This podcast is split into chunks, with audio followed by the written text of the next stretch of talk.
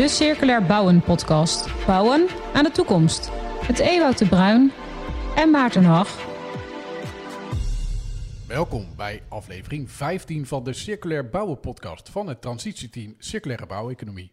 Hoe kan circulair bouwen bijdragen aan de grote opgaven in de bouw? Hoe stimuleren we hergebruik? Waar kunnen we gebruik maken van milieuvriendelijke grondstoffen en materialen? En hoe verkleinen we de afvalstroom die afkomstig is van de bouw? Kortom, wat is nodig voor een succesvolle transitie naar volledig circulair bouwen? Zoals altijd bespreken we in deze podcast de kansen, de uitdagingen en de nieuwste ontwikkelingen met deskundigen en met doeners. En vandaag op het menu: hoe kunnen we effectiever sturen op milieu-impact? Zodat we de doelen voor circulariteit en klimaat ook echt gaan halen. De grond, weg- en waterbouw, de GWW gebruikt hiervoor de milieukostenindicator en in de burgerlijke en utiliteitsbouw wordt hiervoor de MPG gebruikt, de milieuprestatiegebouwen. Ja, en op dit terrein is echt van alles in beweging. Er is een grote behoefte aan het goed kunnen meten en berekenen daarvan om te kunnen sturen op de doelen voor duurzaamheid, klimaat en circulariteit. Maar zijn de MKI en de MPG daarvoor wel zulke goede instrumenten? Van verschillende kanten klinkt de roep om ze door te ontwikkelen. Maar hoe dan? Wat zijn de alternatieven die voorhanden zijn? Nou, dat bespreken we met onze vaste gasten hier vandaag aan tafel. Mariette Rutte, ondernemer, trendwatcher en aanjager uh, van vernieuwing in de bouwsector. En Vincent Gruis, hoogleraar Housing Management aan de TU Delft en voorzitter van het transitieteam Circulaire Bouweconomie. Hartelijk welkom weer allebei. Dankjewel. Goed dat jullie terug zijn. Leuk hier weer te zijn. Ja, nou, en, en we blijven niet alleen hier in de podcaststudio, want we gaan ook uh, zo meteen eventjes uitvliegen richting het Brabantse. Uh, we nemen namelijk een kijkje bij het Living Lab Innova 58, vlakbij Oorschot. Waar onze verslaggever Jocelyn Vreugdenheel een afspraakje heeft met Rob Valk van Rijkswaterstaat.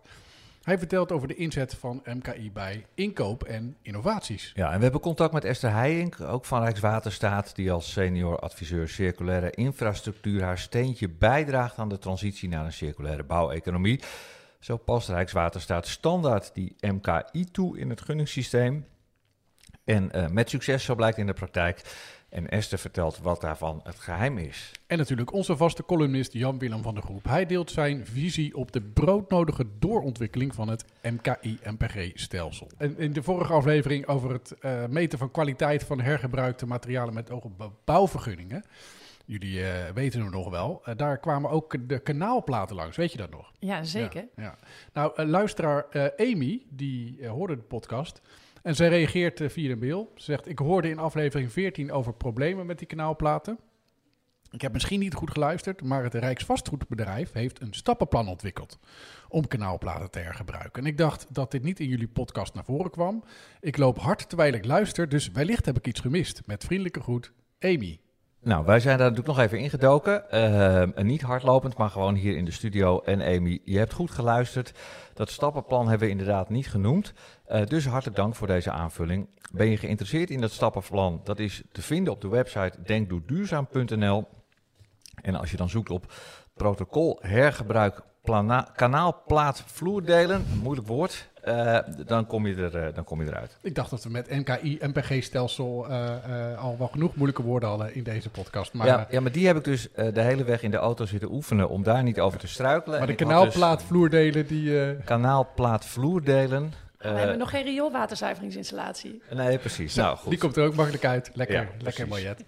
Nou goed, anyhow, dus dat, we, we, hebben luisteraars. Dat kunnen we dus ook uh, constateren, uh, Vincent. Ja, het is heel mooi dat er ook echt gereageerd wordt en dat er inhoudelijke aanvullingen komen. Super. Dat ja. kan overigens via de website van de Circulaire Bouweconomie. Uh, daar vind je een contactformulier. Dus heb je zelf ook een vraag, een opmerking of iets anders. We krijgen soms ook overigens mensen die zichzelf uitnodigen omdat ze hele mooie initiatieven hebben. Doe dat ook vooral. Dan kom je op onze lijst en dan, wie weet, krijg je zelf een keer een plekje in deze podcast. Ja, van de luisteraarsreacties toch weer terug naar de meetinstrumenten. Uh, Vincent, die meetinstrumenten, milieukostenindicator en milieuprestatiegebouwen. Zijn dat nou het ei van Columbus als we het hebben over het kunnen halen van die circulariteitsdoelen? Ja, nee. Kijk, over het ei van Columbus uh, zeg ik altijd, hè, die moest eerst een klein beetje kapot gemaakt worden om rechtop te kunnen staan. Dus uh, ook de MKI en de MPG, het is niet perfect. Maar het is wel vrij goed, en zeker ook in internationaal perspectief, dat je zo integraal naar milieueffecten kunt kijken, dat is uh, bijzonder. Nou, dat doen ze elders niet? Dat doen ze elders niet zo integraal. Hmm. Hmm, Oké, nou, dat, dat is in elk geval een, een enthousiast begin. Marjet, hoe kijk jij daarnaar? Functioneren die, eh, die meetinstrumenten een beetje? Nou ja, ja en nee. Ik ben het wel eens met Vincent dat het echt heel goed is dat we zo integraal kijken. Hè? Want we kijken over de hele levensduur, inclusief hergebruik. En naar 19 verschillende milieueffectindicatoren. Dus dat we zo integraal kijken is wel goed. Alleen er zit, daar schuilt ook gelijk een zwakte in. Uh, want als je alles meeneemt in je berekeningen, dan kan datgene wat eigenlijk heel belangrijk is, wel eens een beetje ondergesneeuwd raken. En dat is wat mij betreft in, op dit moment wel het geval. Ja, want dat, dat zie je terug. Dat, dat, wat vind jij bijvoorbeeld belangrijk? Wat nu Nou ja, niet goed naar voren komt? We hebben op dit moment een heel groot CO2-probleem. We weten niet hoe dat over 50 of over 100 jaar is eh, in het land. Ehm, de eh, NPG kijkt naar de hele levensduur, inclusief hergebruik. Dus als jij nu een materiaal wil toepassen wat ongelooflijk niet duurzaam is, maar wat wel bij wijze van duizend jaar meegaat, dan eh scoor je daar best wel redelijk goed op. Maar dan stoot je nu wel die CO2 uit. Terwijl je ook zou kunnen zeggen van ja, jongens, over eh, nou 2050, dat is nog 27 jaar. Ja, dat is heel dichtbij eigenlijk Dat is al, hartstikke dichtbij. Dus moeten we wel zo zwaar tillen aan wat we in de toekomst ergens mee kunnen doen. En zouden we het aspect CO2, wat nu echt gewoon een heel groot maatschappelijk probleem is, zouden we dat niet extra naar voren toe moeten gaan brengen. Dus ja, dan wil ik niet meer de, de huidige systematiek overboord gooien. Misschien moet je er iets naast zetten. Ja, we- nemen dit op zo twee weken voor de eh, eh, Kamerverkiezingen. En ja, je, hoort veel partijen toch weer zeggen... ja, die CO2-norm, daar moeten we toch maar weer een beetje naar achter schuiven. Terwijl ik hier aan tafel hoor, nee, we moeten hem naar voren halen. Nou, volgens mij heb je de partijprogramma's niet goed gelezen met de CO2-norm naar achteren schuiven. Nou, het, het gaat dan volgens mij vooral om, om, om normen die eh, eigenlijk ontwikkeling in de weg staan. Eh, eh, Precies. e- Eigen eh, procedures. eh, het moet allemaal aan de kant om, om op korte termijn eh, doelen te halen. Voor woningbouw bijvoorbeeld. Ja. Ja, misschien op een bepaalde deelgebieden wel, maar als je de verkiezingsprogramma's leest, dan zijn er toch behoorlijk wat partijen, wel de partijen waar je dat van kan verwachten, maar eh, er zijn aardig wat partijen die willen dat, eh, dat we versneld eh, gaan eh, afbouwen van eh, CO2. Maar dat, daar, daar staan toch doelen ook op spanning met elkaar. Hè? Bijvoorbeeld, Ja. we moeten zo snel mogelijk veel woningen hebben. En die urgentie wordt steeds meer gevoeld, want het komt ook maar niet goed op gang. En intussen eh, hebben we dus ook die klimaatdoelen. Ja, die staan op gespannen voet met elkaar. Eh, dat klopt. Eh, hoewel er ook heel veel. Kijk, wonen gaat uiteindelijk om het creëren van een plek voor mensen om te wonen. Bouwen is niet het doel van het woningbeleid. Dat is alleen een middel om daaraan bij te dragen. En je ziet in de diverse verkiezingsprogramma's ook heel veel aandacht voor alternatieve manieren. Als je bijvoorbeeld kijkt naar het afschaffen van de kostdelersnorm. Ja, daar, daar zijn gewoon eigenlijk bijna alle grote partijen zijn het daarover eens dat dat een goede manier zou zijn om toch meer woonruimte te creëren, zonder dat dat echt al te veel milieu-impact heeft. Ja, precies. Dat gaat dan over eh, mensen die een uitkering krijgen... die dan toch samen in een woning kunnen blijven wonen. Eh, Met als achterliggende ge- gedachte dat je dus niet per se meer hoeft te bouwen om wel meer ja. Precies. woonruimte te creëren. Mensen die hebben nu twee woningen en dan verdienen ze meer, of dat, dan houden ze meer geld over Ja. dan wanneer ze in één woning Even terug naar die MKI, want dat is vooralsnog het ding waar we het mee moeten doen. Hè? En in de bouw- woningbouw dan eh, de, de, de MPG. Eh, ja, daar hebben we een aardig eh, voorbeeld van gevonden hoe dat kan werken in de praktijk. Ja, we gaan langs bij eh, Innova 58, dat zoals de naam doet vermoeden, langs de A58 ligt bij Oorschot. Een living lab van Rijkswaterstaat waar ze innovaties testen. Zoals nog duurzamer asfalt, circulair wegmeubilair en geluidsschermen. Deze plek wordt eh, Living Lab genoemd omdat de argeloze bezoeker van het tankstation of van de verzorgingsplaats daar zonder het te weten onderdeel uitmaakt van een testomgeving.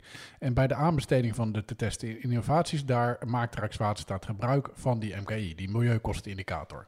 Hoe zijn de ervaringen daarmee eigenlijk? Onze verslaggever Jocelyn Vreugdeneel vroeg het aan Rob Valk van Rijkswaterstaat tijdens een ontmoeting langs de snelweg.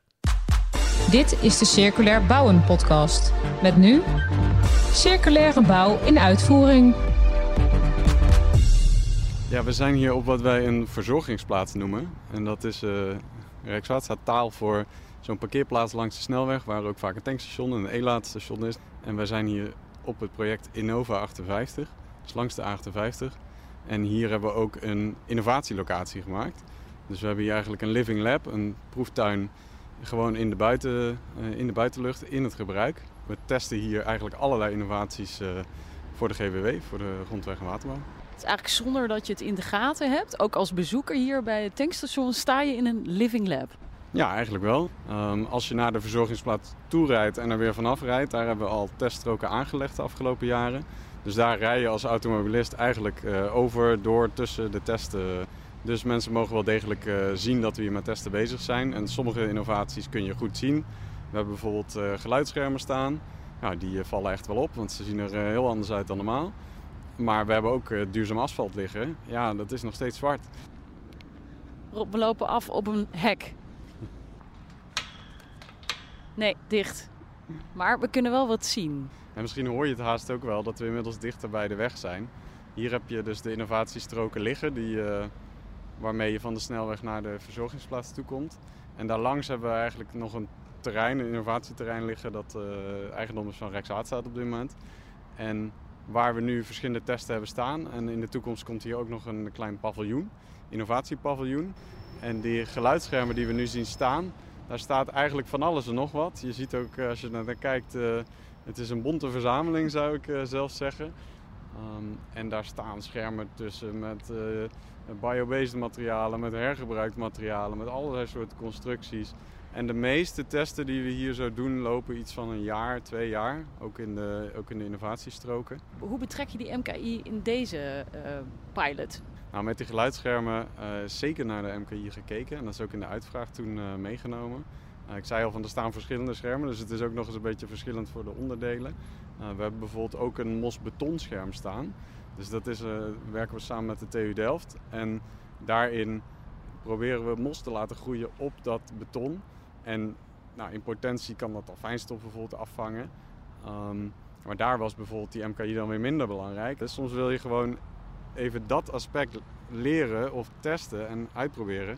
En dan is op dat moment even die MKI minder belangrijk voor hetgeen je op dat moment wil testen. Dus dat is ook met die mosbeton. Ja, we willen vooral weten, slaat dat mos nou aan en blijft dat groeien en werkt dat? Ja, dan is even de MKI-berekening, die doe je op een ander moment in de hele ontwikkeling van uh, die innovatie van, van idee tot succesvolle toepassing. We zijn weer teruggelopen naar de verzorgingsplaats naast de benzinepomp. En Rob, wat zie ik hier niet, maar wat er wel degelijk is? We hebben net aanbesteed, dus hier zie je het eigenlijk uh, nu sowieso nog niet. Hier hebben we wel allerlei plannen om, nou, we gaan sowieso de verzorgingsplaats uitbreiden, maar daarbij ook voorzieningen aanleggen zodat je hier uh, nog prettiger kan verblijven. Dus bijvoorbeeld waar we aan werken is een soort overkapping. Um, waar je dus eigenlijk, nou ja, nu de eerste druppels beginnen te vallen. Uh, dus dan zit je lekker beschut en droog. Als de zon schijnt, uh, wekt die stroom op die we hopelijk weer kunnen leveren aan de laadpalen.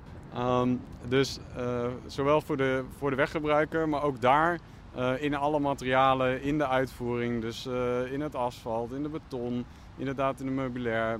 circulaire varianten toepassen met, met een lagere milieu-impact. En heb je bij die aanbesteding ook rekening gehouden met de MKI? Ja, zeker. En dat was in dit geval best wel even puzzelen, want we wilden en innovatie mogelijk maken en de MKI gebruiken, wat was Rijkswaterstaat al op grote projecten heel veel doen, um, als middel om op duurzaamheid te sturen. Alleen als je een innovatie hebt, dan heb je nog niet altijd aangetoond dat je MKI ook lager wordt. Dus dat, is, ja, dat was best wel een spanningsveld. En daar hebben we in dit geval een modus op gevonden waarbij we eigenlijk de MKI gebruikt hebben in de beoordeling in een kwalitatief criterium in plaats van een kwantitatief criterium. En daarbij de partijen um, uitgedaagd om wel hun MKI aan te bieden. Maar als ze nou een innovatie hadden die nog zo vroeg was dat dat nog niet kon, dat ze dat zo goed mogelijk op een andere manier onderbouwden. En ja, dan, moet je dan, dan kun je dus ook niet meer even gewoon alleen maar de MKI-tabel checken. Maar dan moet je echt met experts beoordelen uh, wat de waarde van die aanbiedingen is en van die maatregelen. Ja, dat hebben we dus gedaan. Dus we hebben een expertcommissie opgezet om dat te beoordelen.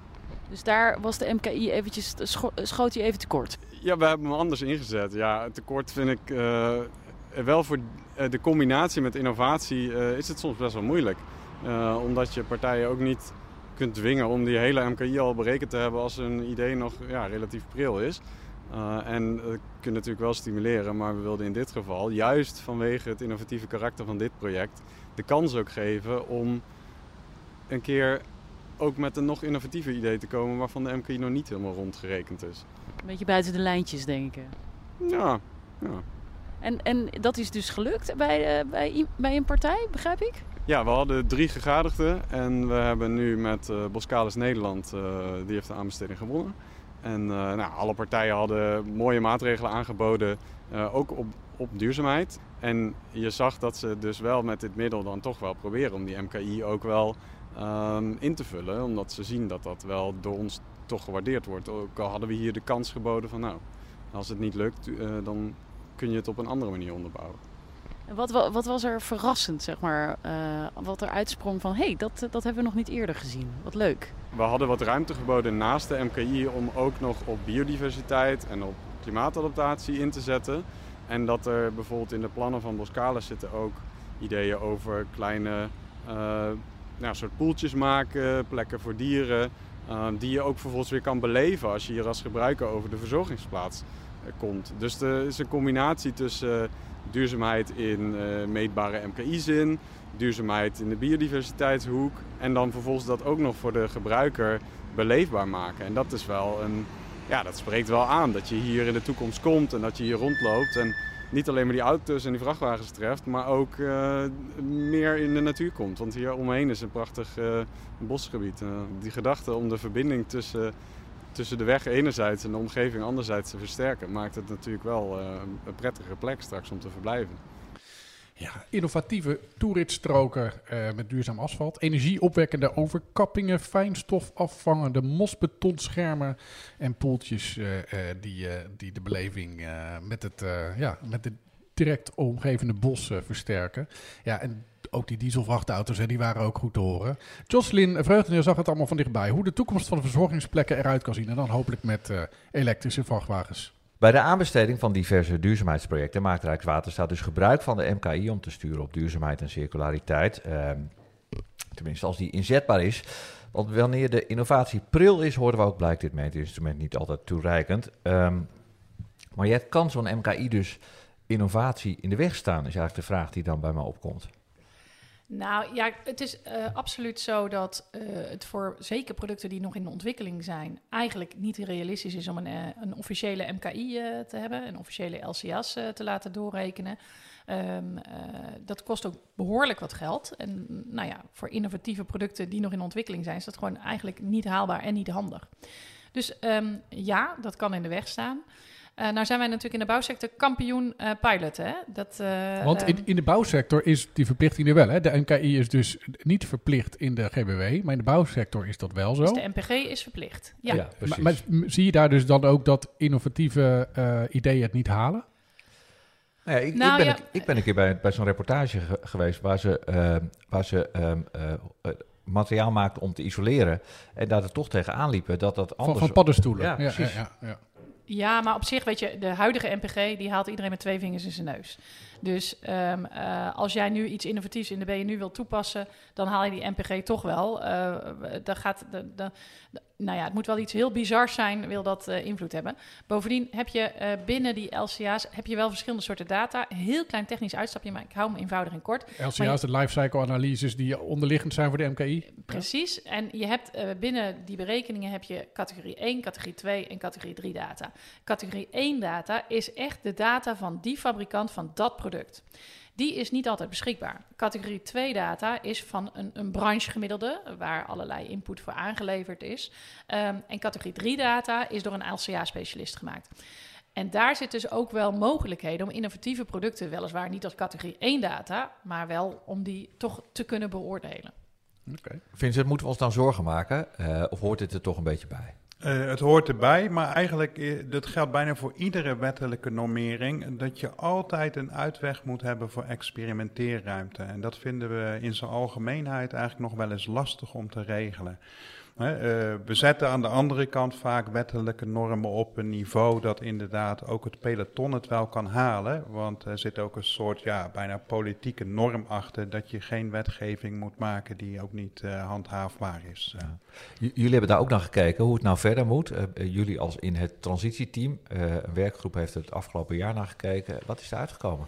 Ja, nou we hebben met name met een werkgroep gekeken naar dat hele stelsel uh, waarin die MKI uh, en die MPG bepaald worden, toegepast worden, gehandhaafd worden met alles wat er omheen zit. En uh, we hebben aan de ene kant gekeken naar wat er wel allemaal gebeurt. Dus er wordt heel veel kritiek, soms heel, heel, vaak ook terecht ook geleverd op het stelsel. Maar dan zie je ook als je verder gaat kijken dat met heel veel van die kritiek ook echt wel trajecten lopen om er wat mee te doen. Maar wij hebben ook gekeken wat loopt nog niet. En wat moet je eigenlijk nog meer doen om dat stelsel nog beter te maken. En, en de, de, er is een rapportage van op handen, hè? Ja, die, er wordt uh, bij wijze van spreken de laatste punten en comma's uh, gezet. We moeten nog één keer door het transitieteam uh, heen en dan nemen we daar een besluit over. Zo'n beetje medio december of zoiets, kunnen we dat ja, verwachten? Ja, ja. ja nou, we, we, kijken er rijkhalsend naar uit. Uh, Mariette, jij bent een van de karttrekkers bij, die, bij de Gideon's Tribe ook, hè? Jazeker. En, en een, een beweging die zich inzet voor, voor verandering in de bouw. Uh, uh, nou ja, dus, dus dat jij uh, daarin voorop gaat, is logisch. Dat het transitieteam daarin ook meters wil maken, is ook logisch. Want die, dan, je bent van die verandering. Maar wat ik me nou afvroeg, hè, dit, we hebben het over doorontwikkeling van het MKI-MPG-stelsel. Maar is dat nou een beetje een breed gedragen overtuiging in de bouwwereld? Dat, dat, dat het beter en anders moet? Nou ja, wij hebben als uh, Gideonsbeweging een uh, brief uh, gestuurd naar, naar de minister. Dat die voor eigenlijk een soort oproep voor een GWP-A-norm. Waarbij dus vooral naar de bouw en de winning van grondstoffen en de bouwfase wordt gekeken. En dan specifiek voor CO2. En die is echt door honderden partijen uit de bouw is die ondertekend. Dus onder, zullen we maar zeggen, uh, in de Rogers curve, de early adopters en de, early, de innovators en uh, de early majority, daar is wel uh, redelijk draagvlak dat daar doorontwikkeld moet worden. Ja, of dat bij de, de, achterblijvers, ja, die, die willen eigenlijk nooit verandering. Dus in zoverre, die willen ook geen strengere normen. We gaan naar Esther Heijink. Zij heeft meegeluisterd, is senior adviseur circulaire infrastructuur bij Rijkswaterstaat. Betrokken bij het transitieteam, maar ook bij die werkgroep uh, die die doorontwikkeling heeft, uh, bij de kop heeft gepakt van die MKI en MPG. Esther, welkom in deze uitzending. In de, in de grondweg- en waterbouw is dus geen wettelijke verplichting voor die milieukostenindicators zoals bij de burgerlijke woningbouw en utiliteitsbouw wel het geval is, maar er wordt gestuurd op de inkoop door gunningscriteria. Hoe, hoe verklaar je dat? Ja, dat klopt helemaal wat je zegt. Je, dat komt omdat het wat lastiger is in de GWW. De infrastructuur, dat is een hele uh, diverse sector. En daar konden wij een norm zoals dat in de, in de bouw er is, dus die, die BVO, die is eigenlijk niet te maken. Dus vandaar dat regelgeving of echt, echt daarop sturen heel moeilijk is. Uh, maar dat wil dus niet zeggen dat er niks gebeurt. Want bij Rijkswaterstaat zijn we eigenlijk al jaren bezig om de MKI als gunningscriterium te hanteren.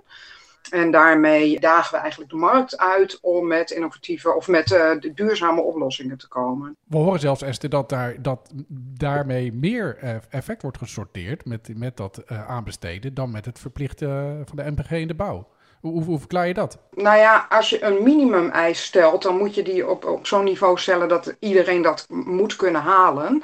En wat Mariette al aangaf net, is die, is die MPG daar eigenlijk mee met twee vingers in de neus te halen. En wat wij doen met een uh, gunningscriterium, dat, dat daagt uit om meer te gaan doen. Omdat aannemers daarmee een fictieve korting kunnen krijgen bij hun inschrijving. En daarmee dus eigenlijk juist uitgedaagd worden om zo laag mogelijk te gaan met hun MKI. Want dan krijgen ze meer korting. En daardoor zien we eigenlijk dat er in de GWW veel meer is bereikt met behulp van die MKI dan in de uh, bouwsector. Mariette, je zit uh, enthousiast te knikken. Ja, nee, helemaal eens. En wat je bij de MPG eigenlijk ziet in, de, in het bouwproces... is dat uh, tijdens het bouwproces er eigenlijk helemaal geen rekening mee wordt gehouden. Uh, er wordt helemaal geen data of kennis gebruikt over wat is nou eigenlijk duurzaam. Het wordt daar gewoon aan het einde van de rit, als je je vergunning in gaat dienen... dan kijk je even, haal ik het vinkje.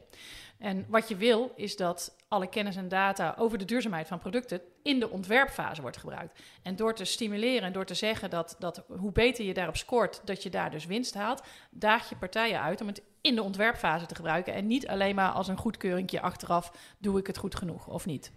Ja, Vincent, staan, uh, staan uiteindelijk bedrijven er dan wel achter als ze, hebben, dingen jawel, moeten jawel. doen om, om nee, de aanbesteding nee. te halen? Nee, kijk, de regelgeving is eigenlijk bedoeld voor het peloton. Hè? Degene die nog niet uh, ja, onder die grenswaarden kunnen komen, die moeten op een gegeven moment dan toch echt gedwongen worden, de achterblijvers, zullen we maar zeggen, om eronder te komen. Daar is regelgeving voor bedoeld. Maar je moet dat combineren met een koplopersbenadering. En uh, ik denk inderdaad, hè, waar Rijkswaterstaat, uh, zoals Esther al zei, lang mee bezig is, juist om die koplopers iedere keer aan te jagen. Dat kan via aanbesteding. En in de BNU-sector gaan ze dat proberen door ook de, de extra eisen die je straks uh, kunt gaan stellen, bijvoorbeeld als gemeente, woningcorporatie, andere opdrachtgevers, om daar ook een soort uh, ja, hogere lat voor te definiëren met elkaar sectorbreed, zodat ook de koplopers uitgedaagd blijven worden om over een nog hoger hekje heen te springen. Ja. Maar qua wetgeving is het wel lastig om het als eis te stellen. Dus je kunt het als beoordelingscriterium kun je hem inzetten, die hogere uh, ambitie. Maar binnen de nieuwe omgevingswet wordt het lastig om hem als eis in te stellen. Zeker, ja. Dus dat moet een gezamenlijke ambitie zijn van uh, koplopers binnen ja, alle bouwsectoren. Esther, in, intussen uh, gaan er ook stemmen op om die MKI ook uh, te gaan verplichten. Maar ja, als ik dit zo hoor, denk ik, is dat wel eens een goed idee? Ja, goede vraag. Dat, dat zijn we op dit moment aan het onderzoeken. Um, ja, als gunningscriterium zou je hem eigenlijk ook wel breder willen toepassen, maar hoe kun je dat verankeren? Dat moeten we onderzoeken. Wat we tegelijk wel zien is dat een heel aantal uh, andere overheden uh, nog weinig kennis hebben op het gebied van MKI. Bijvoorbeeld de gemeenten, dat is een hele grote groep. En daar, is, uh, daar zit wel heel, een heel groot deel van het asfalt in Nederland. Dat weten sommigen niet, maar de, 70% van het asfalt wat we in Nederland hebben zit bij gemeenten. En als we, daar, als we dus willen verduurzamen, dan moeten wij ook die groep mee gaan krijgen om uh, ja, ons te gaan helpen om, om die duurzaamheid in het asfalt te vergroten. Dus daarom willen we wel kijken van, hey, kunnen we niet uh, toch op een bepaalde manier die MKI uh, dwingerder gaan maken? Ja, want juist het feit dat ze zo weinig kennis hebben, lijkt mij dus een reden om, om het wel als verplichting op te gaan nemen. Want die gemeenten gaan dat zelf niet doen, omdat ze daar de kennis niet voor hebben. Maar de milieu-impact is natuurlijk wel immens. Dat klopt. En waar we dan aan denken is ook om, om minimumeisen op bijvoorbeeld materiaalstromen uh, in te gaan voeren. Een beetje vergelijkbaar met wat er dan in de BNU gebeurt. Uh, en echt die onderste lat om dat wel te gaan eisen. Ja, dus eigenlijk wat je nu ziet gebeuren is dat de markt, zeg maar, uh, uh, geenthousiasmeerd door de, door, de, door de normen in de aanbesteding een stapje harder doet, maar dat de gemeentes nog een beetje achterblijven. vat ik het zo goed samen? Daarbij wil ik wel zeggen dat er ook bij gemeenten wel koplopers zijn hoor. Dus het is niet zo dat er alle gemeenten helemaal niks doen. Dat is niet uh, aan de orde. Maar, uh, je kunt ook zeggen, die, die gemeenten moeten gewoon in de leer bij Rijkswaterstaat. Die moeten gewoon net zo gaan aanbesteden als jullie dat doen. Maar die, die verbindingen die gaan ook gemaakt worden, toch, Esther? We hebben natuurlijk de, de strategie klimaatneutrale circulaire infrastructuur. En uh, de, de andere overheden, provincies, gemeenten en waterschappen worden daar steeds meer bij aangehaakt, toch? Dat klopt. En we willen ook heel graag onze kennis delen met andere partijen en proberen daar ook op in te zetten en uh, ze mee te nemen. En we denken bijvoorbeeld, uh, we zijn aan het kijken of we ook een expertisecentrum kunnen inrichten voor MKI. Maar als je kijkt naar de toeleveranciers, is denk ik die norm heel belangrijk. Want je wil graag dat de markt gaat innoveren, dat het ook goedkoper wordt. En juist daarvoor zou zo'n norm echt heel goed werken. Omdat uh, dat ook lange termijn commitment aan uh, fabrikanten. Ja, het leuke is dat die markt daar dus zelf om vraagt. Hè? Ja, dus uh, gewoon vanuit het betonakkoord en het bouwakkoord staal wordt er gevraagd aan de overheid van doe alsjeblieft een wat dwingender en liefst ook wat ambitieuze MKI-eis. Zodat wij als sector eigenlijk uh, geholpen worden om onszelf te dwingen om ook milieuvriendelijker uh, te worden. Want anders stroomt het water gewoon uh, naar de laatste, laagste plek en dan ben, ja. ben, je niet concurrerend. Ja, precies. Ja, ja. ja. Uh, Mariette, even, kijk even naar die MPG. Hè. Daar is dus wel een wettelijke eis. Uh, die is nu uh, maximaal 0,8 in de woningbouw. euro per, hoe zit het ook alweer? Oh, uh, schaduwkosten, euro schaduwkosten. per vierkante meter. Ja, ja. Per jaar. Per, jaar, per, per, gebouw ook Dankjewel, ja. Vincent. Uh, die gaat van 0,8 naar 0,5 in 2025. Uh, terwijl koplopers ook al wel lager dan dat scoren. Is het wel ambitieus genoeg allemaal?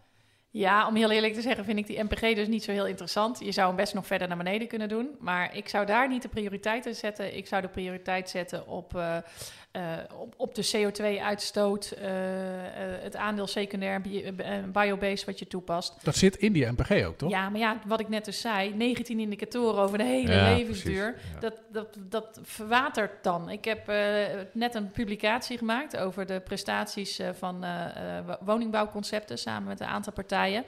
En daaruit blijkt gewoon dat, uh, ja, dat de partijen zijn die halen gewoon echt een prima NPG-score. Maar de CO2-uitstoot van die woning die is uh, uh, substantieel groter dan van andere partijen die een veel minder goede NPG-score halen. Maar moet je dan zeggen, NPG is de basis en daarbovenop stel je aanvullende eisen? Of zeg je van nou, die NPG die staat het zelfs in de weg? Nee, voor mij mag die NPG blijven. Als, ze, eh, je, en de- je zou er een eis naast kunnen stellen. Of je zou kunnen gaan naar eh, bijvoorbeeld meer het Franse systeem. En die zegt van ja, die module D hergebruiken in de toekomst. Die weegt veel minder zwaar. En juist die uitstoot nu voor de productie en de winning en de bouw. Die weegt heel zwaar. Kijk, je zou ook naar zo'n systeem toe kunnen gaan. Maar ik denk dat het makkelijkste is, en dat gaan we nu ook doen. En je ziet ook gewoon marktpartijen dat zelf doen. Dat we een aanvullende norm vragen eh, op, eh, op basis van CO2, op basis van materialisatie. En eh, daar kunnen we morgen mee beginnen. Ja, dat zou eigenlijk, Vincent, dus een soort eco-label voor een huis kunnen worden. Hè? Dat je Ja, nou, eh, kijk, eh, ik, ik, ik ben het niet eens om module D minder zwaar te laten wegen, want je wil circulaire benadering ook belonen. Waar ik het wel mee eens ben, is dat we een grote CO2-problematiek hebben op dit moment. En dat het van belang is dat we ook gaan sturen op de CO2-uitstoot die op korte termijn plaatsvindt. Dus ik ben inderdaad voor een aanvullende norm, en dat is overigens geen transitieteam eh, standpunt, maar een persoonlijk standpunt, voor een aanvullende norm op CO2-uitstoot eh, die direct verbonden zijn aan de bouwactiviteiten, dus zeg maar de korte termijn. En, en zo'n ecolabel, eh, wat Ewout noemt, is dat een goed idee? Eh, ja, dat is denk ik een goed idee, omdat het ook de brug kan maken straks naar ons als gewone burger, als consument. Hè. Daar, daar heeft het energielabel ook Over- een belangrijke rol in vervuld om ik hoor, eh, dat eh, een beetje inzichtelijk te maken. En, en dat je ook wil weten of je gewoon, als je een huis koopt, goed bezig bent op dit eh, terrein. Maar dat zou, zou dat dan het energielabel moeten vervangen? Want ik hoorde van de week ook al de, eh, de, de AFM die, die stelde een klimaatlabel voor. Eh, nou, en de vereniging Eigen Huis die reageerde daar ook al kritisch op van ja, al die labels, dan schrijf je het ook af. Ja, er is dan iemand die verdient geld aan zo'n label. Dan denk ik, ja, alsof die de gemiddelde burger. Hè? Ik bedoel, we hebben heel veel onderzoek gedaan en we weten hoeveel burgers graag biobased en hout willen. Maar als puntje paaltje komt, mensen zijn op zoek naar een woning. En mensen willen Een op een bepaalde woning. plek een betaalbare woning. En mensen willen op een bepaalde plek wonen. Maar er is wel iets te zeggen, denk ik, voor, eh, eh, om breder te kijken dan alleen naar energieverbruik. Ja, maar ik vind de- het idee om dat met een label te doen, vind ik gewoon echt geen goed idee. Nee. Het, moet gewoon, het moet gewoon de norm zijn bij gemeentes. Het moet de norm zijn bij de overheid. eh, Bij nieuwbouw. Bij maar, ik heb een hu- huis uit 1974. Als ik dat verkoop, ja, dan word ik niet geraakt door nieuwbouwregels. Nee, oké, voor de, maar da- daar wordt ook naar gekeken. Hè, of we bijvoorbeeld eh, verplichte eh, eh, labels stappen bij verkoop. Dus dat is, dat is iets anders. Ehm, volgens mij hadden we het hier vooral over... moet je een MPG, MKI-achtig iets toepassen... wanneer je bouwwerkzaamheden doet. Nou ja, eh, daar ben ik het dus over eens. Maar ik zou dat dus niet in een label gieten. Nee, maar ik heb, volgens mij was het niet de vraag of het een het ander ging vervangen. Hè. Ik, natuurlijk moet er gewoon normering blijven en er moeten ambitieuze koplopers blijven die daar iedere keer nog overheen willen springen. Maar voor mij ging het meer om de vertaling naar gewoon ons als consument. En ik ben toch nog steeds wel optimistisch dat eh, wij steeds meer, met steeds meer mensen, echt meerwaarde gaan hechten aan de milieueffecten van ons eh, handelen. En dan wil je wat inzicht hebben als mens. Esther, is het, is het ook iets voor, voor, voor de, de wegenbouw, zo'n eco-label? Ik ben ook niet zo'n heel grote voorstander van eco-labels. Ehm, ik, ik zou dat dan toch liever samen met de markt kijken van hey, hoe kunnen we ons blijven verbeteren. Oké, en als je naar die verbeteringen kijkt, merk je dan ook bij die tenders die jullie uitschrijven dat eh, aannemers met hele verrassende, vernieuwende dingen komen? Of dat ze, nou ja, zoals Vincent zegt, nog een, nog een hoepeltje verder willen springen dan eigenlijk nodig is? Nou, echt verrast worden we eigenlijk eh, niet zozeer. En eh, dat komt eh, niet zozeer doordat niet geïnnoveerd kan worden or- de- met een MKI. Maar dat komt meer doordat je eigenlijk ja, op de grote impacthebbers niet, niet kunt innoveren in, in de projecten. Omdat ehm, wij ook met veiligheid te maken hebben. Dus, dus kunnen, dingen moeten eerst gevalideerd worden. En wij weten eigenlijk wel heel goed wa- waar de markt mee bezig is. En we zijn ook samen aan het innoveren. Dus echt verrast worden we niet zozeer.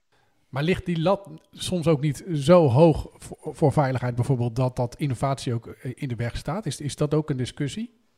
Dat, dat is zeker wel iets waar we het over hebben. eh, want we eh, bouwen veiligheid inderdaad wel heel goed in. En eh, ja, we zijn soms wel eens aan het overdimensioneren bijvoorbeeld. En daar we kijken wel van, hey, zijn onze technische eisen zijn die eigenlijk nog wel realistisch of kan dat ook wel ietsje minder? Maar aan de andere kant ga je daar ook geen risico's lopen. En ja, viaducten die instorten bijvoorbeeld, dat kunnen we echt niet hebben. Dus, Nee, eh, Italiaanse toestanden. Ja. Maar, maar eh, eh, op zichzelf ben je, hoor ik je best tevreden zijn over hoe dat nu functioneert met die MKI en de GBW. Waar liggen de, de grote uitdagingen daar? Nou ja, ik, ik vond het wel mooi hoe Vincent dat zei, dat het nog wel een kapot ei is. Dus de methodiek die staat wel, maar het is, uh, daar moet nog wel het nodige ontwikkeld worden aan, aan kennis ook. Dus ook bij andere overheden. Um, de, de datasets die zijn nog niet helemaal compleet. En uh, ja, het is wel een integraal in, uh, instrument, maar het is nog geen heilige graal. Dat wil zeggen, je kunt er ook niet alles mee uh, meten met dat model. Het blijft een, uh, een soort weergave van de werkelijkheid. Um, en misschien dus, ook een soort bewustwording, hè? dat je in ieder geval je bewust bent waar je mee bezig bent en waar je moet letten, Vincent. Ja, absoluut. Het, het, is natuurlijk inderdaad heel makkelijk om te zeggen, het, het, is integraal, waarmee je suggereert dat het alles meet. Uh, nou, gelukkig uh, bevestigt Esther ook nog even van, let op, er zitten echt nog wel een aantal dingen niet in. Hè. Biodiversiteit is uh, een van die dingen waarvan je zegt van, ja, kijk daar toch ook nog even specifiek apart naar. Uh, maar er zijn ook nog wel andere uitdagingen in het stelsel. Hè. Wat gaat bijvoorbeeld in de BNU-sector, uh, is handhaving nog wel een dingetje. Uh, Mariette zei bijvoorbeeld al van ja, je moet het vooral inleveren om je bouwvergunning te krijgen. Maar wordt er ook gecontroleerd of er echt zo gebouwd wordt en of die MPG dan ook echt uh, gerealiseerd wordt?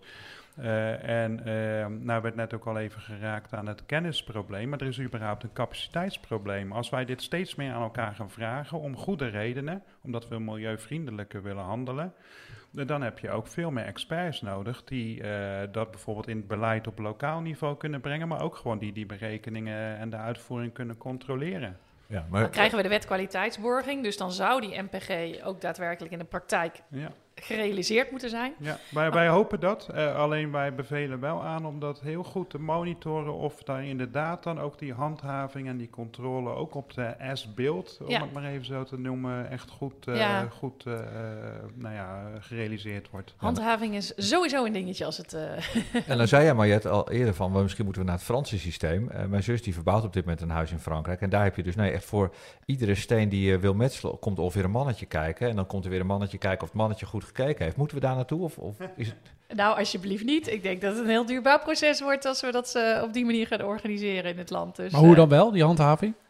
Nou ja, goed, als je dus wet kwaliteitsborging, die zou eigenlijk alleen nog maar ad hoc moeten handhaven. En op het moment dat je uh, niet uh, duurzaam genoeg, uh, of dat je niet bouwt wat je zou moeten bouwen, ja, dan heb je gewoon een probleem. Dan op een gegeven moment heb je geen license to operate meer. Dus uh, dat zou daaraan kunnen bijdragen. En het conceptuele bouwen natuurlijk, jou niet onbekend. Nee, nee, zeker. Uh, kijk, industriële, uh, en dat maakt het ook nog extra goedkoop, want het, de hele industriële bouw kun je dus in de fabriek, kun je dat proces, kun je eigen, hoef je niet dan per bouwproject te gaan controleren, maar je gaat gewoon één keer dat proces in die fabriek controleren. En ook dat uh, maakt zeker voor de woningnieuwbouw dat we het veel efficiënter kunnen doen dan dat steentje voor steentje. Tot slot, Esther, uh, uh, hoe zie jij dat voor de GWW? Hoe, hoe zou je daar met handhaving ja, extra meters kunnen maken? Nou ja, je moet, je moet sowieso blijven toetsen, maar aannemers vragen daar ook om. Want alleen als er getoetst wordt, ja, krijgt die MKI een betekenis. en hoe doen jullie dat nu in de praktijk? Oh, ja, wij, uh, nou ja, de, een gunningscriterium, dat wordt een bindende eis in de aanbesteding. Dus dat doen we eigenlijk gewoon via ons uh, toetsproces op, uh, uh, op de realisatie van onze projecten. Goed, Esther, dank voor je inzichten en, en, het meepraten. Wij gaan naar iemand die heel hard staat te trappelen. Misschien hoort u het al op de achtergrond. Het is onze columnist Jan-Willem van der Groep. Hij voelt als geen ander de urgentie voor het behalen van de doelen voor duurzaamheid, circulariteit en vooral het klimaat. Hoe kijkt hij naar de huidige worstelingen met MKI en MPG en welke ideeën heeft hij nou voor de nabije toekomst? Dit is de Circulair Bouwen podcast. Met nu Circulair Bouwen volgens Jan Willem. De overheid en markt trekken nu al een paar jaar samen op in de coalitie van de circulaire bouweconomie. Het is ons desondanks, helaas, nog nauwelijks gelukt om de spraakverwarring over duurzame doelen voor de bouw te ontrafelen. Is het nu belangrijker om klimaatdoelen te halen, meer hernieuwbaar materiaal te gebruiken, negatieve milieueffecten te voorkomen, of moeten we ons richten op losmaakbaarheid en hergebruik? Nog verwarrender wordt het als klimaatadaptatie en natuurinclusiviteit er als begrippen bij komen. De meest ribbelende bouwlobby houdt wel van controverse in duurzaamheidsland en maakt daar graag gebruik van. Het resultaat hiervan is dat niet alleen het huidige regulerende kader is afgestemd op het gebruik van CO2-intensieve materialen, maar ook de recent door de minister aangekondigde toekomstige regulering. Ondernemers die willen investeren in secundaire grondstoffen of biogrondstoffen, tasten hierdoor in het duister. Welke grondstoffen over een jaar of vier de norm gaan zijn, daar is nog geen enkel zicht op. Gelukkig zijn er koplopers die hun nek uitsteken om te laten zien wat er allemaal nu al kan. Maar het blijft aanmodderen met de opschaling van die initiatieven. Investeerders en financiers hebben aan die koplopers namelijk maar één vraag. Toon je afzetgaranties of toon aan dat dit de norm is als jij de markt opkomt. Als het gaat om sturing op duurzame doelen, moeten we het nu vooral doen met de MPG en MKI-methodiek. Maar die is in de huidige vorm ineffectief. En daarmee de uitkomsten ook. Deze methode stuurt namelijk niet op milieu- en klimaateffecten van nu. Het fanatisme waarmee overheidspartijen de MKI en MPG in blijven zetten bij inkoopprocessen, met het idee dat ze daarmee echt goed bezig zijn, is daarom best pijnlijk om te aanschouwen. Alles is gericht op het gebruik van materialen die een vermeend positief effect hebben op klimaat, milieu en natuur in de verre, verre toekomst. Voor een versnelling van duurzame initiatieven hebben we andere en scherpere normen nodig. Het meest verwerpelijke argument dat wordt gebruikt om die nu niet in te voeren, is dat het zou leiden tot vertraging van de bouwopgave. En daarmee tot hogere kosten. Voor dat argument zijn politici en ambtenaren natuurlijk erg gevoelig. Dit is echter een misvatting. Pas tien jaar na de invoering van de NPG in 2014 heeft die nu enig effect. Tot hogere bouwkosten heeft die tot nu toe niet geleid. Dat zal ook zo zijn met de aanscherping of nieuwe normen. Die worden altijd stapsgewijs ingevoerd. Doe dat dan nu ook met die nieuwe of aanvullende normen. Met goed perspectief op de toekomstige ontwikkeling van die norm. De koplopende ondernemers pakken dan wel door. Initiatieven als het Nieuwe Normaal en het Convenant Toekomstbestendig Bouwen bieden daarvoor een goed vertrekpunt. Zeker voor opdrachtgevers en beleidsmakers die zoeken naar een ander of beter instrumentarium. Er is behoefte aan eenduidige duurzaamheidsindicatoren.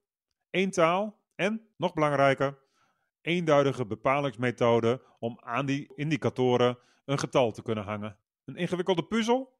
Misschien. Maar ik zie het wel voor me. Ik zie voor me dat we snelheid gaan maken. Dit kan als we hiervoor de publiek-private samenwerking even loslaten en de overheid het eigenaarschap op zich neemt voor het opstellen en vaststellen van die bepalingsmethode. Ik zie een raamwerk voor me. Dat raamwerk biedt net iets meer dan het nieuwe normaal, net iets minder dan het convenant toekomstbestendig bouwen.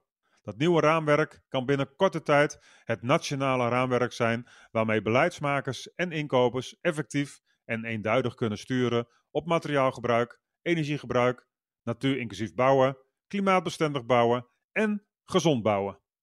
Dan zie ik vervolgens marktpartijen voor me, die met hun investeringen in de daadwerkelijke duurzame grondstoffen gaan bouwen aan een toekomstbestendige bouwsector. Een mooi visioen. En misschien niet eens zo heel ver weg. Al dus Jan-Willem van de Groep. Ehm, ja, Vincent, de eh, huidige rekenmethode uh, en de uitkomsten zijn nu niet effectief in het sturen op milieu- en klimaateffecten, zegt Jan-Willem. Eens? Ja, ja. Uh, ja nee. Uh, ik ben het eens uh, waar het gaat om uh, het aanjagen van eigenlijk het peloton. En daar zijn die dus ook niet voor bedoeld. Daar hadden we het net al even over. Maar ik ben het er niet mee eens als je zegt dat je bijvoorbeeld in aanbestedingsrichtlijnen of in afspraken met koplopers die eisen gewoon veel scherper zet. En dan heeft het wel degelijk effect. En indirect heeft het dan ook weer effect op wat je aan het peloton kunt gaan vragen. Ja. Maar dat is een, Nou langjarige ontwikkeling. Nou ja, het intrinsieke probleem, zegt je Willem eigenlijk, is dat, dat, dat je de, wel kunt sturen op, op eh, eh, effecten in de verre toekomst, maar niet op wat er nu nodig is voor Precies. 2030. Ja, ja. Voor, En nou ja, nou ja. Dat, dat hebben we eigenlijk eh, net voor de column al uitgesproken. Hè? Dat het als het gaat om de korte termijn effecten, dan is alleen sturen op MKI en MPG niet voldoende. Dus dan moet je bijvoorbeeld kijken naar een CO2-grenswaarde, die ook weer heel ambitieus gesteld moet worden als wij onze zogenaamde CO2-budgetten serieus nemen. En die moet je dan niet je op korte in, termijn veroorzaakt. maar moet je dat dan in die MKI, MPG Die eh, kun je er, eh, aanscherpen Die kun je er in principe zelfs uitlichten, maar je moet er wel apart op gaan sturen. Nou. Ja. Ehm, de, eh, over dat sturen gesproken, dat zou dan in een raamwerk kunnen, zegt Jan-Willem van der Groep. Eh, eh, iets meer dan het nieuwe normaal, maar weer iets minder dan dat convenant toekomstbestendig bouwen. Mariet, zie je daar wat in? Ja, zeker. Dat raamwerk is echt heel erg belangrijk. En ik denk dat dat misschien ook wel vooruit kan lopen aan eventuele wet en regelgeving. En natuurlijk heb ik heel graag dat de minister morgen zegt: het is gewoon verplicht. Maar uh, als we eens beginnen met alle opdrachtgevers die dit serieus nemen, dat ze een raamwerk hanteren. En dat zien we gelukkig ook steeds meer. Hè. Toekomst, het Convenant Toekomstbestendige Woningbouw is door uh, vier provincies inmiddels getekend. Uh, alleen dat is dan nog iets wat te vrijblijvend. En ik denk op het moment dat je hem iets dwingender maakt en iets concreter maakt, dat dat echt heel erg veel kan bijdragen aan meer echt duurzaam bouwen. Ja, is dat ook wel een raamwerk waar jij graag doorheen zou willen kijken, Vincent? Ja, en ik zie die, die beweging ook ontstaan bij de beleidsmakers. Hè. Staatssecretaris Heijnen heeft in een brief van september al aangekondigd dus dat ze naar die dwingerende MKI wil. Dat is dan voor de GWW. Daar zie je die beweging ontstaan. Uh, minister De Jonge die heeft aangegeven dat hij voor de BNU-sector niet alleen de eisen in het officiële bouwbesluit wil aanscherpen, maar nogmaals ook gezamenlijk met de sector een ambitieuze lat wil, uh, wil maken waar de koplopers overheen kunnen springen. En wat ik zo voor me zie, ik hoop dat het zo gaat werken. Het kan op twee manieren werken. Wat ik hoop is dat het echt uh, dan ook een ambitieuze lat is, waar die, die stiekem gaat werken van ja, als je daar niet overheen springt, tel je eigenlijk ook niet meer mee. En dat betekent dat je dan echt het peloton in beweging brengt. Wat ik heel jammer zou vinden is als ook die ambitieuze lat toch weer slachtoffer wordt van ons poldermodel. Uh, en dat die eigenlijk niet echt ambitieus is en dat toch stiekem weer heel veel mensen en partijen daaroverheen kunnen springen zonder al te veel hun best te doen. Dankjewel Vincent, dankjewel Mariet. Ik denk, uh, terwijl dat peloton in beweging komt, dat Amy wel ongeveer aan het einde, einde van haar hardlooprondje is gekomen. Dus ik denk dat we moeten gaan afronden, Ewout. Ja, dat lijkt me inderdaad een goed idee. Amy, de luisteraar die tijdens het hardlopen uh, reageerde. Jij kan dat ook doen uh, als luisteraar. Uh, kijk voor inspiratie en informatie op circulairebouweconomie.nl slash podcast. En daar vind je dan ook deze vijftiende aflevering van de Circulair Bouwen podcast. Net als alle andere afleveringen, waaronder afleveringen over circulair wegmeubilair, over houtbouw, losmaakbaarheid in de bouw, weet ik het allemaal weer. We bedanken onze gasten Marjet Rutte. Uh, ondernemer, trendwatcher, auteur en aanjager van vernieuwing in de bouwsector. En Vincent Gruis, hoogleraar en voorzitter van het transitieteam Circulaire Bouweconomie. Ook dank aan Esther Heijink en Rob Valk van Rijkswaterstaat en onze vaste columnist Jan-Willem van der Groep. Je kunt je abonneren op deze podcast in je favoriete podcast-app, dan mis je niets. En heb je deze podcast gewaardeerd, bijvoorbeeld tijdens je hardlooprondje of anderszins een positieve review, waarderen we enorm. En vergeet ook niet deze podcast even te delen met je netwerk via de sociale media. Dankjewel. Dag.